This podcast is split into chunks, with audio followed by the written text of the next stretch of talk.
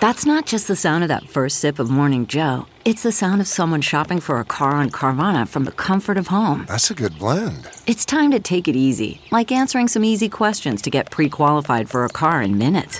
Talk about starting the morning right. Just like customizing your terms so your car fits your budget. Visit Carvana.com or download the app to experience car shopping the way it should be. Convenient, comfortable. Ah. Hey there, Sinica listeners.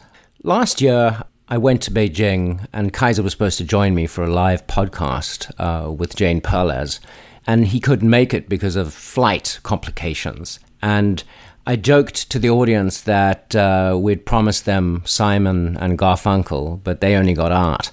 And they laughed a little too hard at that. So now, if you were one of those people, now is your chance to actually have dinner with Kaiser Gore, either in Beijing, if suitable time when he's there can be found, or in New York City, somewhere in North Carolina perhaps, and DC, depending on exact arrangements. If you would like to win a dinner with Kaiser, you can find our raffle on SupChina.com, and every day there's a link to it in our email newsletter. You could also have dinner with me, but I think Paul usually beats art.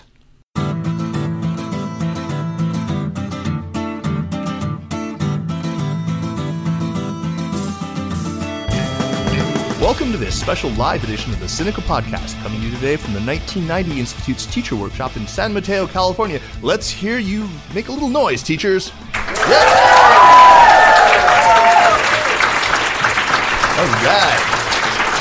All right. This is going to be fun. The Sinica Podcast is a weekly discussion of current affairs in China, powered by SupChina. SupChina is a fantastic way to keep on top of the most important news from China each day through our daily email newsletter, our handy smartphone app, and of course at the website SupChina.com. It's a feast of business, political, and cultural news about a nation that is reshaping the world. I want to thank Sandra Pan, Monica Lee, Lucille Lee, and Grace Yu of the 1990 Institute for being so gracious as to invite us out here. I say us, invite us out here because my podcast co-host, Jeremy Goldcorn, was originally invited to come out as well, but he woke up yesterday with really bad strep throat and was unable to fly, so he is back home recuperating in Nashville, Tennessee. He is no doubt very upset that he couldn't join me today because today's conversation features two of the true greats of American scholarship on China. Joining us again for a second live podcast with us is Susan Shirk, who is professor at the School of Global Policy and Strategy at the University of California, San Diego, where she is also chair of the 21st Century China Center. Susan served as Deputy Assistant Secretary of State for East Asia during the Clinton administration, and she is the author of several influential books on China, including most notably Fragile Superpower, which is a book I've been recommending to many people for many years now. Welcome back to Sinica, Susan. Thanks. It's great to be with you, Kaiser, and we miss you, Jeremy.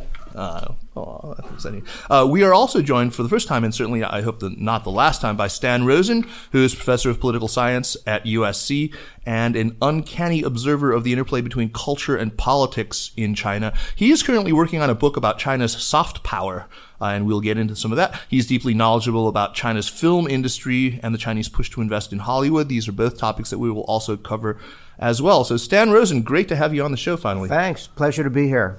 We've known each other for some time, just sort of... Oh, back to your graduate student days. Right, back when I was a graduate student. My embarrassing and short-lived stint as a graduate student. Anyway, we have... there's a whole lot of political uncertainty, I think, right now, it's fair to say, both here in the United States and in China. Here in the U.S., Trump's administration is still reeling from the slow drip of new Russia-related revelations and, of course, the continued embarrassments as he's trying to advance his own domestic agenda. So 6 months into the administration now, despite GOP control of both the Senate and the House, Trump has not managed to push through one piece of major legislation. And of course, an astonishing number of appointments still have yet to be made. The U.S. faces a very complex and fraught international environment, and somehow it still has a badly understaffed State Department. Meanwhile, there is a major schism within Trump's inner circle. Trump himself seems to careen back and forth between these two sides, between the so-called globalists and the nationalists. And this is reflected perhaps nowhere more clearly than in his erratic and totally unpredictable dealings on Twitter and elsewhere with China. So Beijing cannot have failed to notice this. Chinese political life itself, though, is in a period of real uncertainty and anxiety as Beijing heads into the 19th Party Congress this fall. So much of what happens in China happens in a black box, and maybe, you know, Zhongnanhai, the Chinese leadership compound, doesn't leak quite as badly as the White House. But even to the casual observer, it's pretty evident that the leadership is vexed by lots of sub rosa strife that's happening. So today we're going to talk about how the U.S.-China relationship is shaping up at this point in Trump's presidency, but we're also going to talk about much more. First, I want to remind our guests, and really remind myself here, that the audience here today isn't made up of specialist China watchers. So let's make sure we don't go deep into the weeds with our discussion. No speculation about the likely fates of relatively obscure Central Committee members whose names nobody in the audience is going to remember or has ever heard before. And no throwing around all those acronyms, none of that inside baseball, okay? Got it? All right. So let's spend a little time talking about also what this audience, an audience like this of educators, what they really ought to know about contemporary China, you know, how best we can help equip them with the fundamentals to bring their knowledge up to speed so that they can in turn bring up a generation of young people who are really smart on China. I think it's important that we tackle that. But let's start off, and I'll turn to you first, Susan, with an overview of the U.S.-China relationship in the time since Trump took office. How would you characterize the Trump administration's handling of Beijing and, conversely, Beijing's handling of the Trump administration? Well, I'd say that U.S.-China relations are not as good as the Chinese leadership thinks they are, or not as bad as they could be with a president as volatile and inexperienced as Donald Trump. And where they go from here is really questionable. The one thing the presidents did right when they met at Mar-a-Lago is agree that the greatest risk right now is the North Korean nuclear and missile threat. And so they agreed to focus on that. But the Chinese side, the Chinese leadership, hasn't really made a strategic shift to now see North Korea as a greater security threat to them, too. And so their response is still pretty half-hearted. It's just limited to the current Security Council sanctions. And so Trump is bound to be disappointed by the results. He is, after all, very transactional, and so he doesn't feel like he's gotten what he's asked for in the deal. Right. So I'd say that we're likely to see things get worse before they get better. Stan, what about you? What do you think of the state of things 6 months in right now? Well, I certainly would agree with everything Susan has said. There have been kind of shifts in what Trump had said during the campaign and even after he got into office, accepting the phone call from Tsai Ing-wen, the president of Taiwan, at which point China has made comments at various times that Donald Trump is as ignorant as a child, to use one of the quotes. But given what he had said during the campaign and even early on, in terms of trade issues, in terms of Taiwan and so on, I think China has realized that everything that Donald Trump tweets is not what he's likely to do. Really? So they're unclear as to what he may or may not do. And that's kind of one thing China doesn't like, I think, is uncertainty. There was even a debate, of course, during the campaign. Some Chinese experts in China said, they prefer Trump because we all hate Hillary Clinton.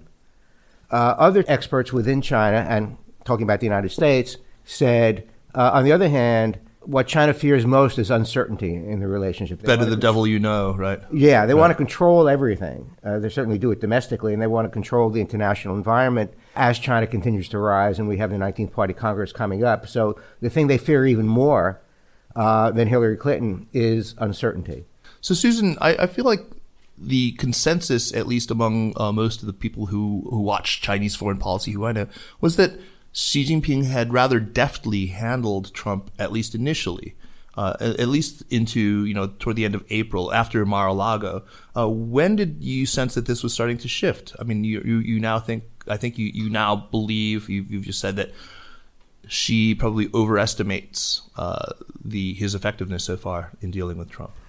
Yeah, well, I think President Xi Jinping got a lot of credit domestically in China for psyching out Donald Trump very effectively, playing him very effectively. I could go through all the things he did to play to Trump's personality. Yeah, no, I think it would be useful to talk about some of those. Okay, well, the first thing he did was to order the censoring of all criticism of Donald Trump in the media, because he knows that Trump tends to get provoked by media. Really? So I had not heard. Yeah, that was the first thing he did. Second thing is to, I don't know if it was the second thing, but one of the things he did was to design this 100-day discussion of economic issues, because he knows that our president likes to be able to declare quick victories. So they made that decision to do this 100-day trade and investment agenda, and then basically gave up things that had already been agreed to, mostly things that were not terribly costly to China. Beef exports. Yeah, beef. Rice now. Some auto things, which will help China once it sells autos in the United States. So that was in their own interest. And then thought this would be a great thing to do. We can talk a little bit about this last trade discussion, which did not go so well because the U.S. side played it very poorly. The other thing is meet in Mar-a-Lago, where Donald Trump loves to entertain. He's so comfortable there, and they knew that that would make our president feel very comfortable there. And then, I gather that in the discussions about North Korea and other things, he taught Donald Trump all there is to know about the China-North Korea relationship in about 10 minutes. And Donald Trump tweeted his great appreciation for realizing how much more complicated it was than he had imagined. So anyway, he played it really well. But once the North Korea issue is no longer a focal point, I think that things will deteriorate, as we saw in these trade talks, where the United States pushed this trade deficit agenda focused on steel, heavy industry, which is one that Peter Navarro and other of trade fundamentalists kind of are pushing within the administration. But China just said, no, we're not going to accept some hard export restraints on steel. And of course, there are many in the United States who don't agree with this either, because steel is an old industry in America. We have a lot of trade issues that I think are much more important for jobs, for our competitiveness and our innovation related to the new industries in America. And yet the Trump administration just didn't even really raise those issues. So I'd say this is poor judgment and incompetence on the part of the administration. And it's now left a attitude in the top reaches of China that there is a lot of uncertainty about what Trump will do in any given moment. Part of that uncertainty seems to be generated by the fact that Trump is pulled in two very different directions by apparently these two factions that I mentioned within the inner circle of the leadership. One of them is probably best represented by Steve Bannon, the sort of nationalist America First crowd. I see Susan shaking her head in what I take to be disgust. No. I just think it's more complicated. It is. But let's unpack that a little bit. The other, perhaps, is the adults in the room, as they like to say, Tillerson perhaps, but also Mattis and McMaster, although he may not be in favor anymore. Even Jared Kushner, hardly an adult, but somebody who's in the sort of globalist faction. Now, is that too simple? Is that the way that Beijing understands it? Is that too simple? I don't know how Beijing understands it, but I think there are some inexperienced people like Jared Kushner who have a lot of influence and led to a overly deferential, soft treatment of China at a moment when the U.S. actually had tremendous amount of leverage. I mean, my main objection to the approach of the administration is that they haven't really been strategic in focusing on the very real concerns we have about lack of reciprocity in our economic relationship, about some very important security issues, not just North Korea, but led by North Korea, and they just gave up a lot of good opportunities. Yeah. Tillerson now, Susan Thornton is a highly respected... Let's ID her really quickly. She was a guest on our show, but Susan Thornton is the acting Assistant Secretary of State for East Asia and Pacific. She is a career diplomat, very highly regarded, but now it does not look like Trump wants to confirm her as the actual Assistant Secretary of State for East Asia. Right. So, I mean, it's one thing to say people who signed a petition criticizing me in the campaign are not eligible for top jobs in the administration. It's another thing to say that a professional diplomat who's done a superb job should not be considered to be assistant secretary. Assistant secretary positions in the State Department, I know from my own experience, are a combination of some political appointees who have done other things outside in their lives, you know, and professional foreign service officers. And to refuse to appoint a highly competent foreign service officer into a position like that is unprecedented. Her predecessor was a foreign service officer. Right. So, it just shows that really this administration, sad to say, is kind of an insurgency coming into Washington, trying to take over the reins of power and destroy the professionals within government. They see it as anti-establishment, but I think it's a very dangerous approach, especially with people who really don't have the experience and the competence to govern. Stan, is there anything that the Trump administration has gotten right so far when it comes to China? Well, before I answer that, let me just follow up with what Susan said, absolutely. If I can, because in terms of China, China's very opaque. We don't really know what they're thinking in terms of the leadership. But I think speculating based on the knowledge we have, it seems that they have figured out, or think they have figured out, that Donald Trump cares most about personal relationships. He likes to talk about his close tie, even when they aren't close ties to other leaders, how he can make a deal with anyone. He even talked about that in terms of North Korea at one point with Kim Jong-un. He emphasizes personal loyalty. He, as Hillary Clinton said during the campaign, when she said the one thing good about Donald Trump was his family and the way he treats his family. And China has picked that up, so they cultivate Jared Kushner, Ivanka Trump. And you can see a lot of ways they've done that with emoluments. Emoluments and basically detaining labor organizers in factories where Ivanka Trump. Right. Are we all aware of this story? That's a very interesting one. Ivanka Trump manufactures some of her clothing in China. Labor activists were investigating whether she was violating that company, the manufacturer was in violation of Chinese labor laws. And those activists were, what do you know, detained. Yeah. So basically supporting Trump's economic interests and so on. But in terms of what they've gotten right, I think, as Susan has suggested, they've kind of pulled back from some of the early missteps in terms of Taiwan, for example, where Donald, aside from the phone call issue, where President Trump at one point seemed to hold out Taiwan as a bargaining chip.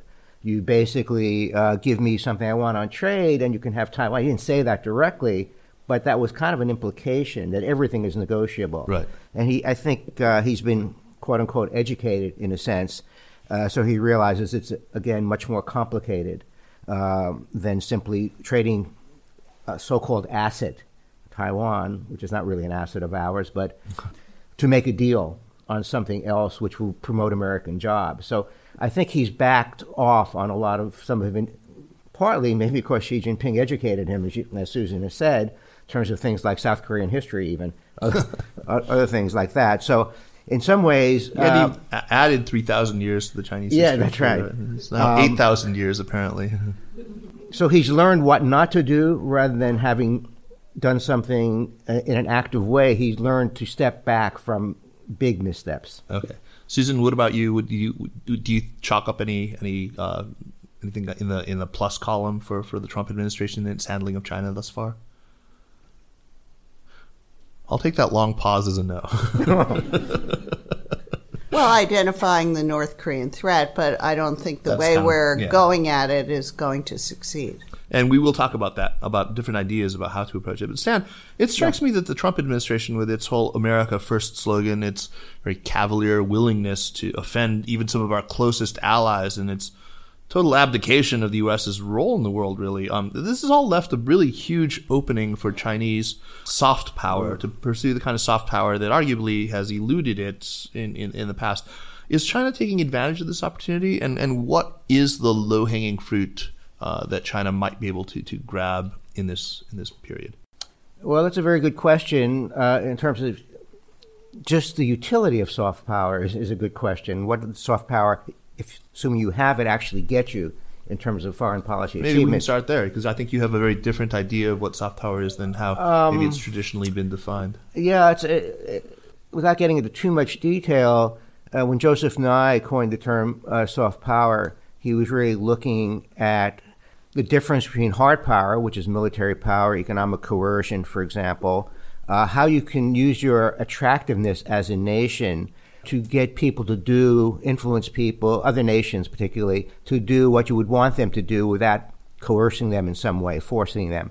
And it was based on things like universal values, based on a nation's foreign policy, based on your culture, the attractiveness of your culture, the attractiveness of your political system, and so on. And the U.S. scored very highly in China's not having a belief in universal values, for example, and having a more authoritarian political system, did not score very highly on soft power. Now, with the retreat of the United States, in a sense, and I think the single most important misstep, and I think Susan would agree with this, would be unilateral withdrawing from the Trans-Pacific Partnership, and you may want to explain that to the audience. The TPP, you've all heard about this. This was a big talking point during the campaign, and to be fair, the Clinton campaign also indicated that they would be withdrawing from TPP.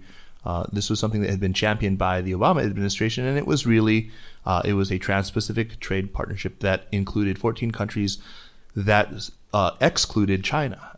China, of course, bristled about this, believing that it was, but we have to remember, I mean, the former defense secretary, Ash Carter, actually said that TPP would have been more valuable to him than another aircraft carrier. This is something that... But the door was always open to China. We never said that China couldn't join, and actually those of us hoping that Hillary Clinton would win the presidency envisioned a process by which, in fact, we would have TPP, and then we would try to bring China into it. And many in China actually hope to see that happen as well. So connect this for me, though, Stan. Yep. You say that this trade pact, or our withdrawal from the trade pact, had a negative impact on American soft power. Yes. How does that work? Well, because other countries, whether it's Japan or Vietnam, other countries that were relying on TPP and had made concessions to try and get approval of TPP in the United States, were left hanging. Right. And it made it look like American credibility, American interest, the so-called pivot or the rebalance to Asia, the whole thing was being called into question. And it made China's Asian Infrastructure Investment Bank, the One Belt, One Road Initiative, seemed to be the only game in town. So that definitely... Regional Comprehensive Economic Partnership also. Yeah, that's right. And so it looked like America was withdrawing. And I would agree with Susan. I think the Clinton campaign realized, based on public opinion and the way it was being sold, TPP was not a winning strategy, but they, I think, always held out the possibility that it could be renegotiated.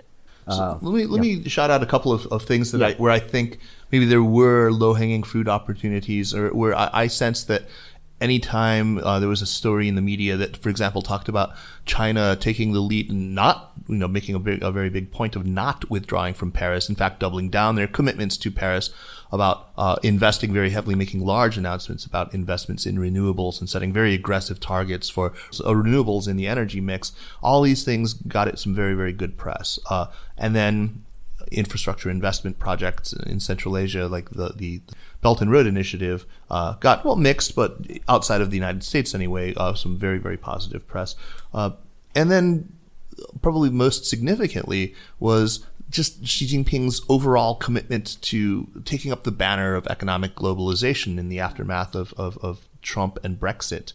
So let's talk about these things and whether Beijing has successfully made any hay with this. Well, I love the messaging.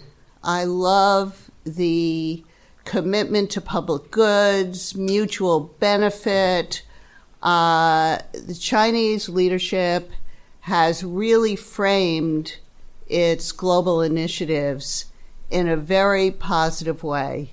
And I think there's a political scientist or political economist now at Beijing University named Wang Jianlin, who's been talking about this for a decade.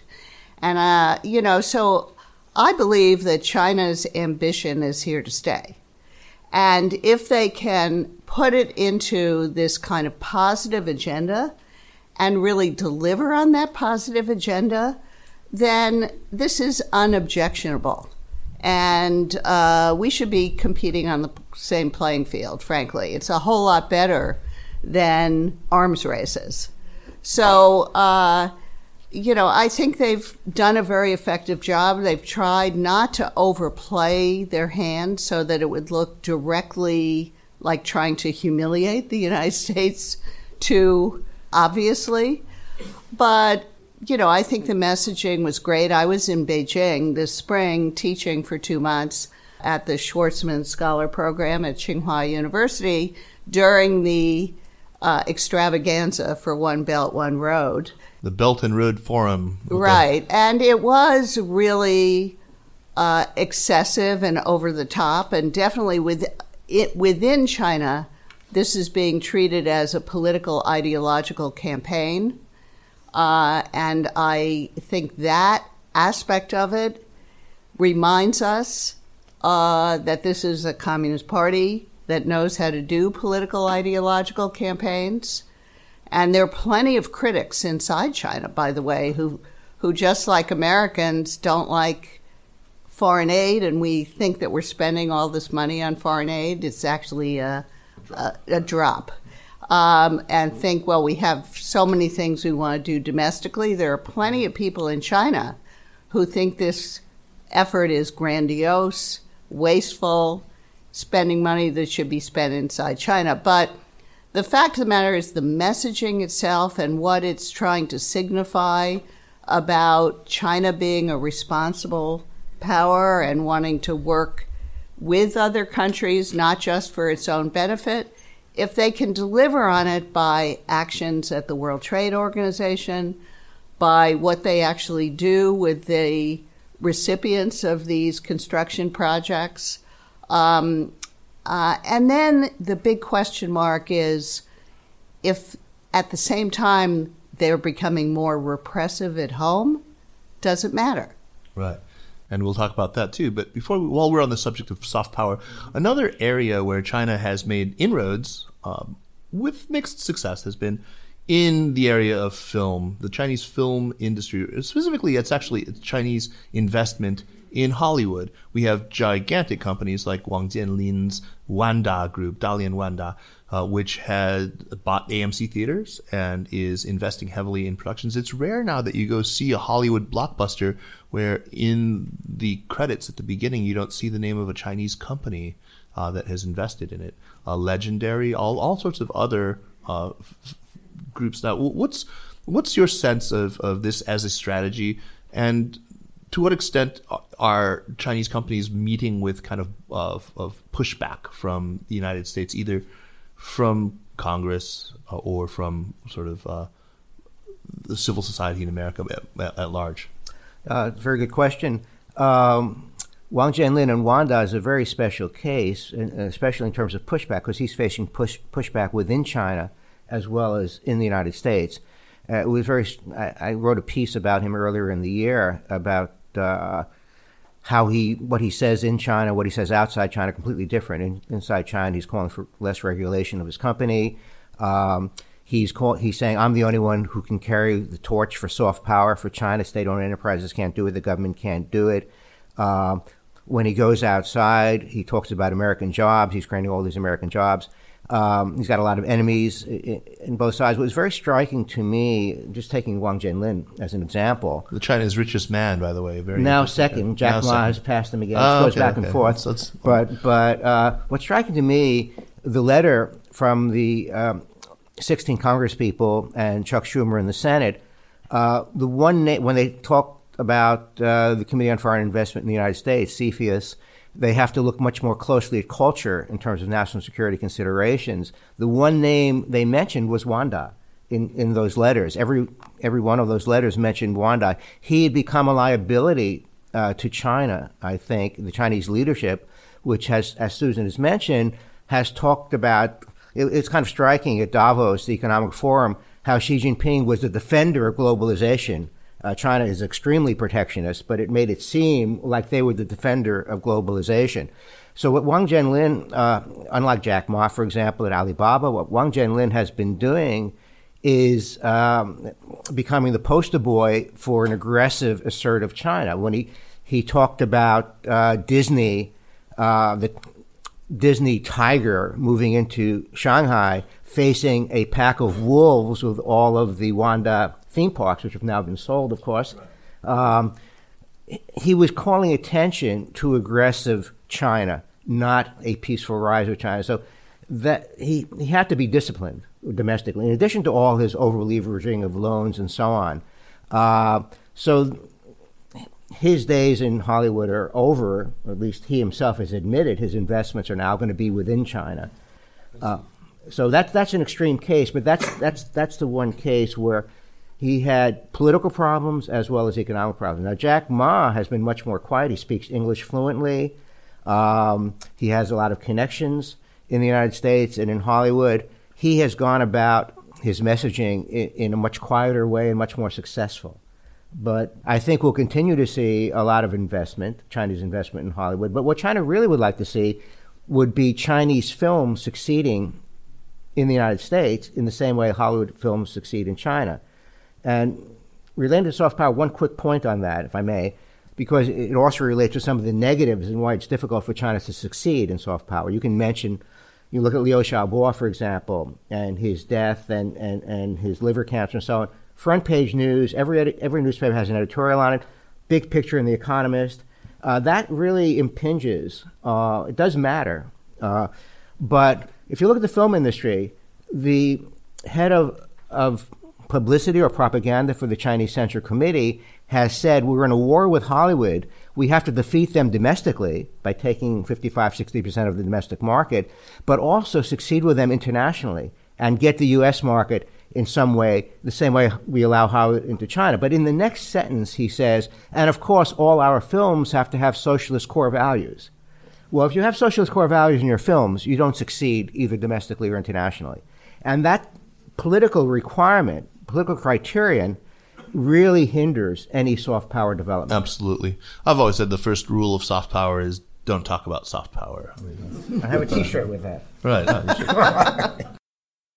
Jeremy, would it be even a bit anti-Semitic to point out that your beard is now looking almost rabbinical? Well, coming from you, maybe, but I have to say my father and uncle, who, unlike me, have Jewish mothers and therefore actually Jewish, both said I look like a rabbi. So if they could say it, I think you're okay. Honorary Jew that I am. Okay. Anyway, I see evidence of deliberate shaping going on, and that's a fair sight better than it was last time I saw you. I'm going to assume that has something to do with a certain orange-handled grooming device that you now possess. It does indeed. It does indeed. I had lost my razor, and just that's why I started growing a beard. But Harry's sent us to the rescue. To the rescue. Beautiful orange razors. I am loving mine. It's keeping everything nice and neat. On a recent road trip I had with Fan and the kids, every time Johnny caught sight of a flash of orange, he'd start urging me to shave the whole damn thing off. But you know, I have made peace with the fact that I'm never going to grow out this like full luscious Lord Guan length beard, but hopefully I can at least have the respectable facial hair of a minor warlord of the Three Kingdoms period. So, dear listeners, get a great shave at a fair price, like the over 3 million guys who have already switched over to Harry's from their expensive corporate razors. Claim your free trial offer from Harry's today. It's a $13 value for free. When you sign up, you need only to cover shipping. In my case, that was like $3. So that includes a weighted razor with 5 precision engineered blades with a lubricating strip and the little trimmer blade on top that Kaiser likes so much. Yes, I do like that little trimmer slip. But you also get some rich lathering shave gel and a travel blade cover. To get your free trial, just go to harrys.com/SupChina. That's harrys.com/SupChina right now. Hey, and thanks very much. And now back to the show.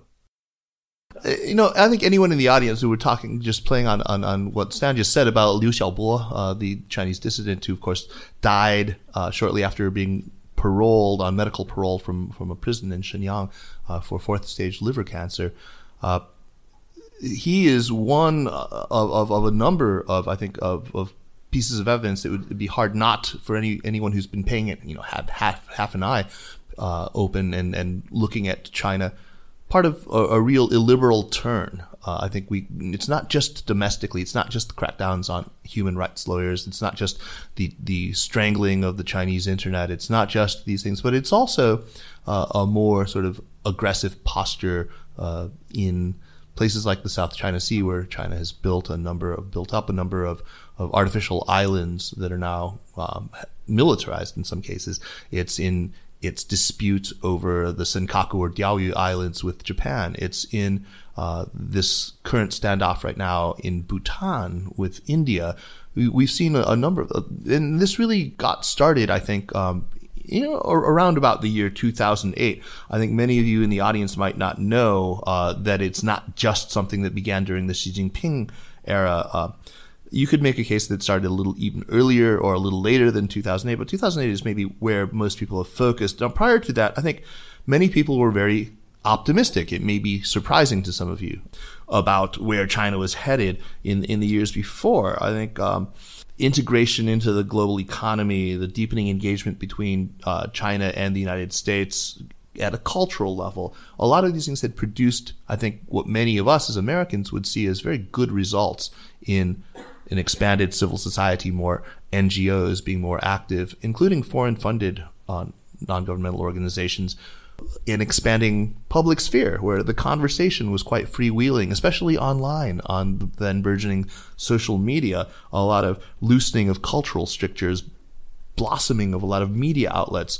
What happened?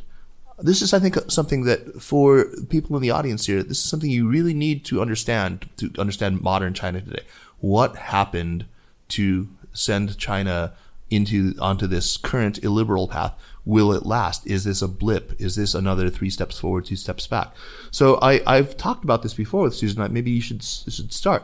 And again, cautioning you not to go too much into the weeds, but to help our audience to understand why you think this happened.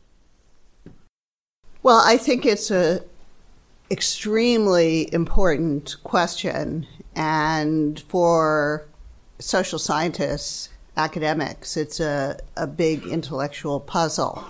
I mean, it may seem obvious. People would say, oh, well, it's the global financial crisis. I mean, what What changed in 2008? What changed is that we had a global financial crisis. It was caused by the failures of the American financial regulation system. So it was our systems that failed. And it triggered this, panic and crisis, liquidity crises all over the world because our financial system is now so integrated.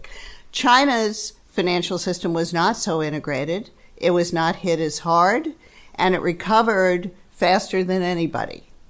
And big stimulus, right? Thanks to a massive government stimulus, just investment, pouring investment through banks, through state-owned enterprises, government, into the economy.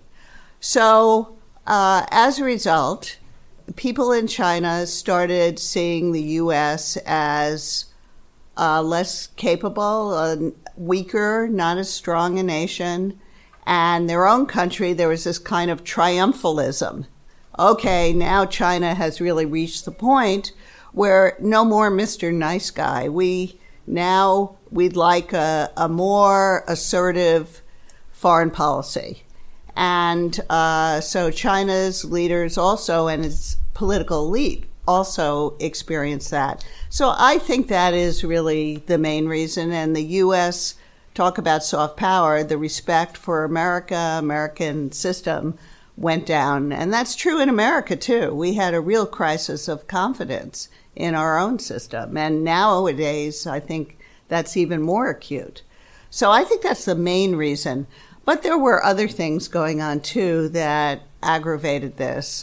And it has a lot to do with the way China made decisions under the last administration. The President Hu Jintao, Premier Wen Jiabao, their system, they were actually trying to make collective leadership work. They were trying to improve governance, including responsiveness to the public, including a more civil service type system with more meritocratic selection of officials, less based on political loyalty and ideology. It was to try to modernize China's authoritarian governance. So I think they were serious about this. But the result was a weaker leadership and all these bureaucratic systems going off on their own. And that meant more corruption. And it also meant more overreaching in terms of foreign policy, especially with the maritime territorial disputes in the South China Sea, and more overreaching in terms of domestic security controls. So the repressiveness actually started around the time of the Olympics, before the global financial crisis, actually. So with the Tibet protests and Xinjiang protests. So Tibet was in March of 2008, right? Right. And the growing role of the state in the economy, the what you might call industrial policy, protectionism, building up indigenous innovation, that actually, for national security purposes and objectives, that begins in 2006. Right. So there are domestic factors. In my book, Fragile Superpower, I always try to look at how domestic politics drives Chinese foreign policy. So international factors like the global financial crisis are important, but those domestic factors were also important. Stan, what would you add to that? Well, I certainly would agree with the global financial crisis being a major factor. And it's kind of a process. It doesn't happen all at once. For example, looking at soft power, it really took off after 2011. Hu Jintao made a major speech in October 2011, which was published in Chosher, a leading magazine, ideological magazine, in January 2012, in which he talked about the need for intensive investment in this area because it's the Western media that is so powerful and determines what everybody in the world sees and believes. We have to have an impact. So that began really in 2011 to take off. But there was the satisfaction, certainly by 2008, if not earlier, with the Who Won leadership being soft. And you could see that in the Chinese media because Vladimir Putin began to be praised, very openly praised. And as time went on, after 2008, even Global Times, other kind of nationalistic newspapers were saying, why is Putin the most powerful person in the world? They didn't say Xi Jinping, of course, by name. They said, we're stronger. China's stronger. Why are we basically, again, they didn't use this term, but we're walking like women with bound feet. We should be more powerful. We have to be more assertive. And Putin is incredibly popular in China. You have women writing in to magazines saying, he's the man I want to marry. Strong leadership. So there was a call for, after the drift, I think, of the Who 1 years, call for a strong leader. And this goes back to previous studies I've done way back on neo-authoritarianism, where even the most liberal people, friends of mine like Dai Qing, were calling for a strong man in China. In those days, of course, it was a Zhao Ziang, a leader that could break through the conservative bureaucratic opposition. But that desire for a strong leader is very powerful in China. And it particularly began developing during the drift of the Who 1 years, where corruption was so obvious. And so all of this, I think, is part of that. It was kind of a process over time. So let's move now to the forthcoming Party Congress. And this is, again, an area where it would be very easy to get too much into the weeds. In October or November of this year, we're going to have the major party conclave. Typically, new up-and-coming leaders are anointed, typically in these sort of off-year ones. So they're held every 5 years. In every 10 years, a new leader is actually anointed. But in that middle one, like we're having this year, they give a very clear idea of who is going to be coming up. This year looks to be very different. Can either of you explain why this Party Congress has so many people paying such close attention and trying to read the tea leaves? Well, I'll take that on because I'm really fascinated by Chinese leadership politics, especially during this era of reform in the post-Mao era, where Deng Xiaoping, who was China's leader starting in 1978, 79, of the same generation as Mao Zedong, but he's the one who really opened up China to the world and initiated its economic reform. And he also initiated a kind of political reform in China to try to keep the Chinese Communist Party in power by institutionalizing its political competition, institutionalizing the system so that it was more predictable, so that leaders didn't just stay there until they died or were overthrown, and so that the leadership could remain cohesive. And so he put in age limit, retirement ages and term limits, but on the party side, on the Communist Party side, these were not written down. But precedent under subsequent leaders, Jiang Zemin, Hu Jintao, and now Xi Jinping, have created certain norms and expectations for how this is going to play out. And as you point out, this is China's midterm.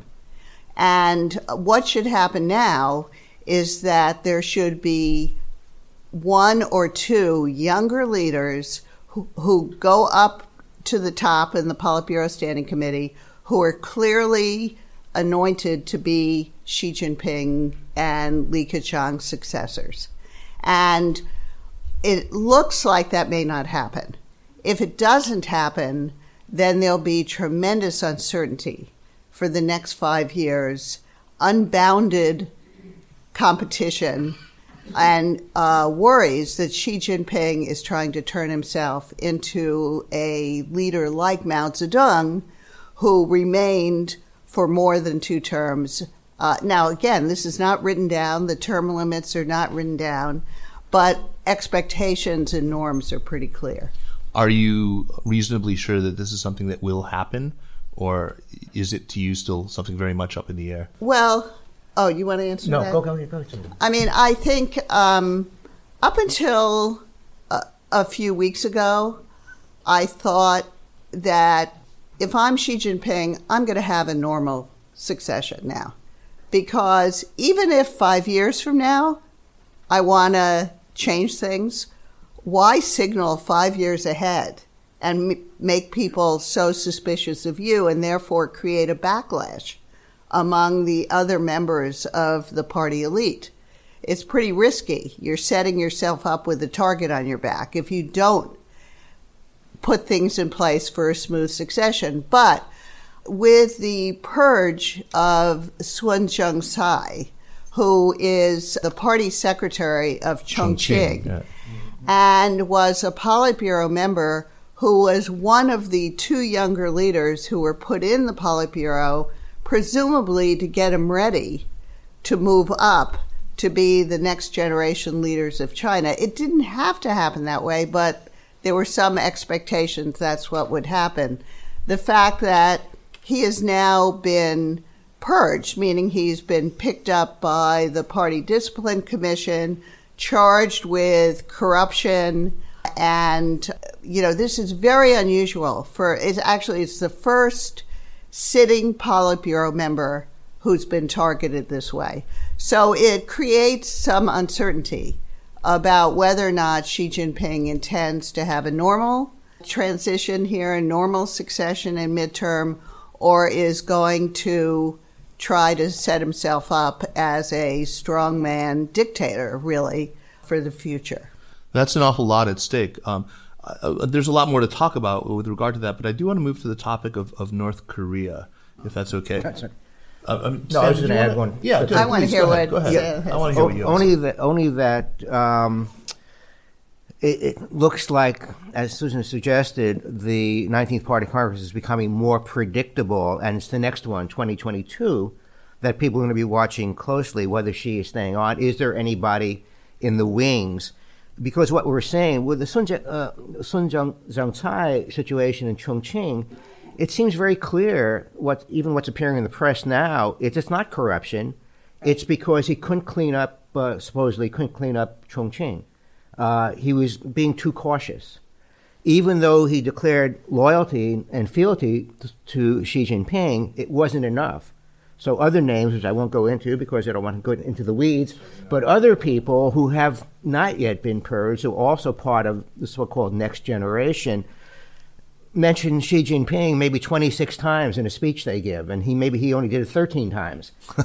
It's like a Donald Trump in a sense. Yes, it's the loyalty to the leader. Again, going back to the days of Mao Zedong, and now there's even Xi Jinping-ism being talked about, Xi Jinping Sichang thought being talked about. So there is going back in a sense, and Sun Zhengcai was in the wrong place at the wrong time, as somebody said, basically.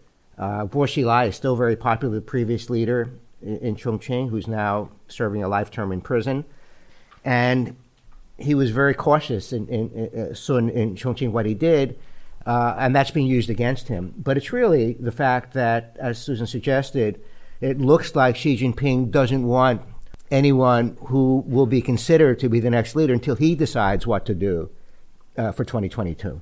Which is really dangerous for China's stability, because this leadership succession is the Achilles heel of authoritarian regimes. And it was a great achievement for China to put in place these procedures for a smooth leadership transition. So I want to take a couple of questions from the audience here. So we have one here. What do you think American journalists covering China can teach American journalists covering Trump? Ah, that's interesting. They both have to endure these press conferences where no information is forthcoming, and stonewalling, and they're both dealing with these sort of increasingly authoritarian regimes that hate the Western press. So, anyone you want to think about? Donald Trump likes to talk about fake news. China edits out, censors all the quote-unquote fake news from their point of view. So there's some parallel, I think, there in the sense that Trump only entertains those kinds of questions from journalists that serve his own agenda. And the Chinese, of course, do the same kind of thing. So I'm not sure that American journalists need to be educated by the journalists working in China, because they're already learning from Trump how China operates. It's the other way around, right? Covering the White House is good preparation now for going to well put. Time has gotten away from us. There is one thing that I do want to ask the both of you. We'll have to skip this conversation on North Korea, and maybe we'll save it for next time. But Stan, I think there's something that many teachers would like to have in their back pocket is a nice, compelling way to articulate to their students why it's so vitally important that young Americans get exposure to China, that this country on the other side of the world. Let's think about this for a second. What are some good ways that we can just sort of sell the idea of the importance of studying China? Well, if you all you have to do is read the newspapers every day, or see that The Economist a few years ago for the first time added China as a separate section to The Economist magazine. It hadn't been done since 1942, when the U.S. had been added as a separate section. China's no longer part of the Asia section.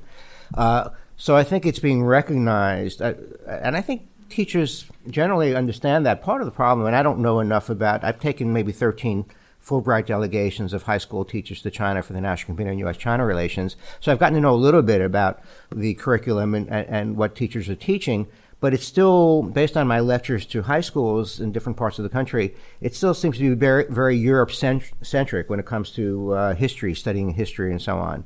But we now talk about not the G20, but the G2, China and the United States. A new type of great power relationship is what the Chinese have been pushing for a number of years. But given Chinese investments here in the United States, not just Hollywood, but in other industries as well, and given the importance, people made a joke when Donald Trump was running, they put together these clips where he said, China, China, China. You may have seen that on YouTube. China, China, China, China. China, China, China. So I think the message is actually getting across about the importance of China. So, I mean, we've both potentially, I mean, we've all taught undergraduates before. I know that I certainly have. What do you sense in terms of the kind of baseline knowledge that they're coming to you with?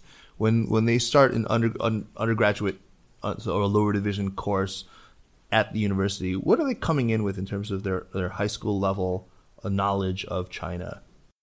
I think it's relatively low, and I always ask my Chinese politics, I don't know if Susan does this, I always ask my Chinese politics classes at the beginning of the semester, when you think of China, what do you think at? And the reason I do that, I work on public opinion and survey research in China. And when you look at the surveys in China, when they think about the U.S., what do you think about? Hollywood is number one.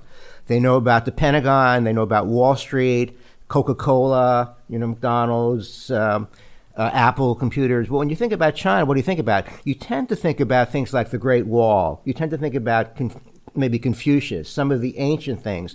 Or if it's anything modern, it's the Chinese economy. But you don't think about Chinese brand names, Chinese national competitive companies. So I think there's a very limited knowledge. Now, I'll give you one quick example, because I always mention this to my students. This goes back quite a number of years, but I don't think it's changed all that much.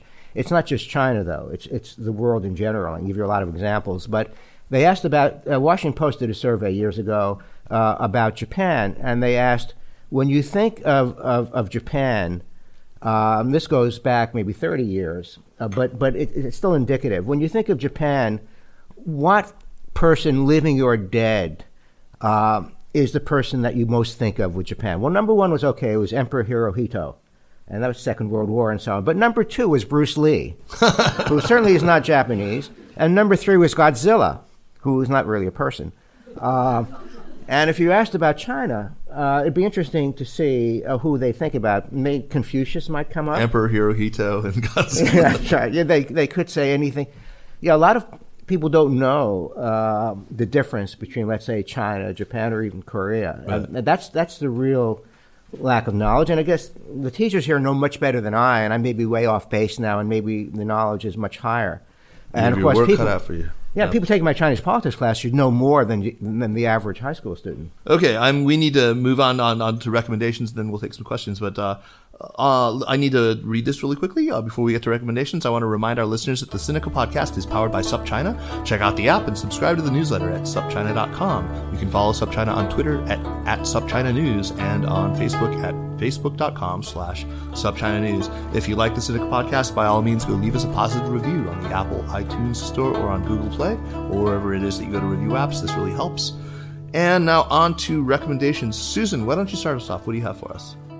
Well, first of all, check out the UC San Diego 21st Century China Center site, where we have a lot of interesting blog posts, and you can learn more about us at china.ucsd.edu. Little promotion for our Great China Center. But a book that I'm reading right now is Julian Barnes's book, The Noise of Time, written from the standpoint of Russian composer Dmitry Shostakovich. Wow. And it's about what it is like to be an artist living through the era of Stalin. How odd, Stan. We were just talking about this morning on the way over here. It is a really great book about the conscience, how an individual artist tries to maintain his conscience in a repressive communist setting. And, of course, I'm also thinking about Liu Xiaobo and all the artists in China. How is it? I mean, what a strange coincidence, huh?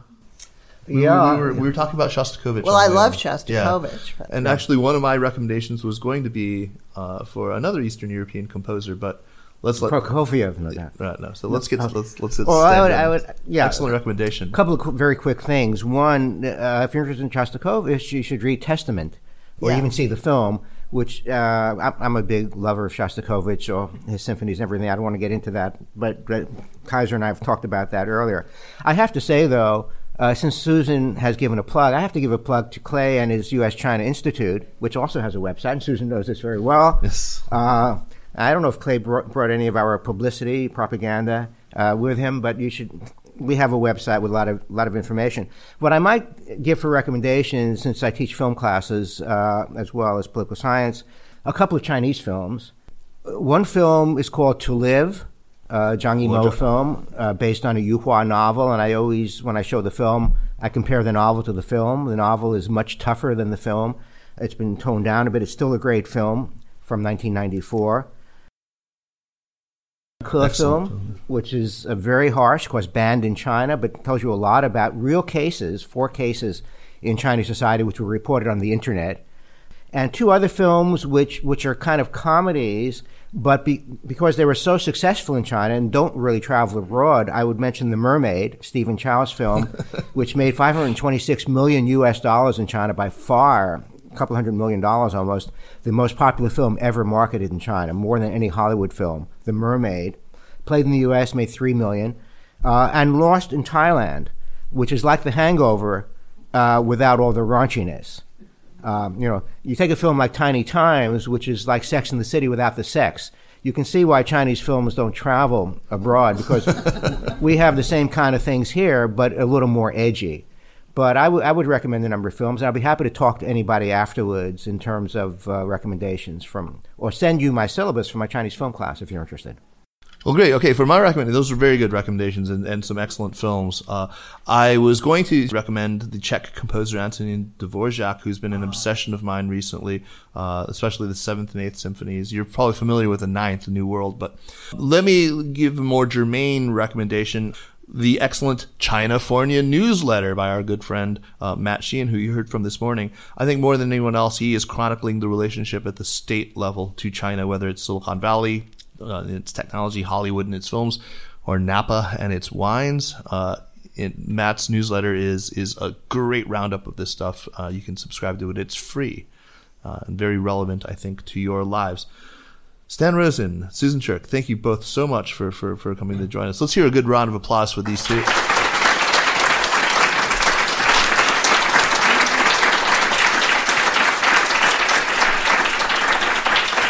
The Sinica Podcast is powered by SupChina and is produced by Kaiser Gore, me, and Jeremy Goldcorn. Thanks also to Adla Chang and Soraya Darabi from SupChina. Drop us an email at sinica@supchina.com or visit our Facebook page, which is now merged with the SupChina Facebook page, which is facebook.com/SupChina News.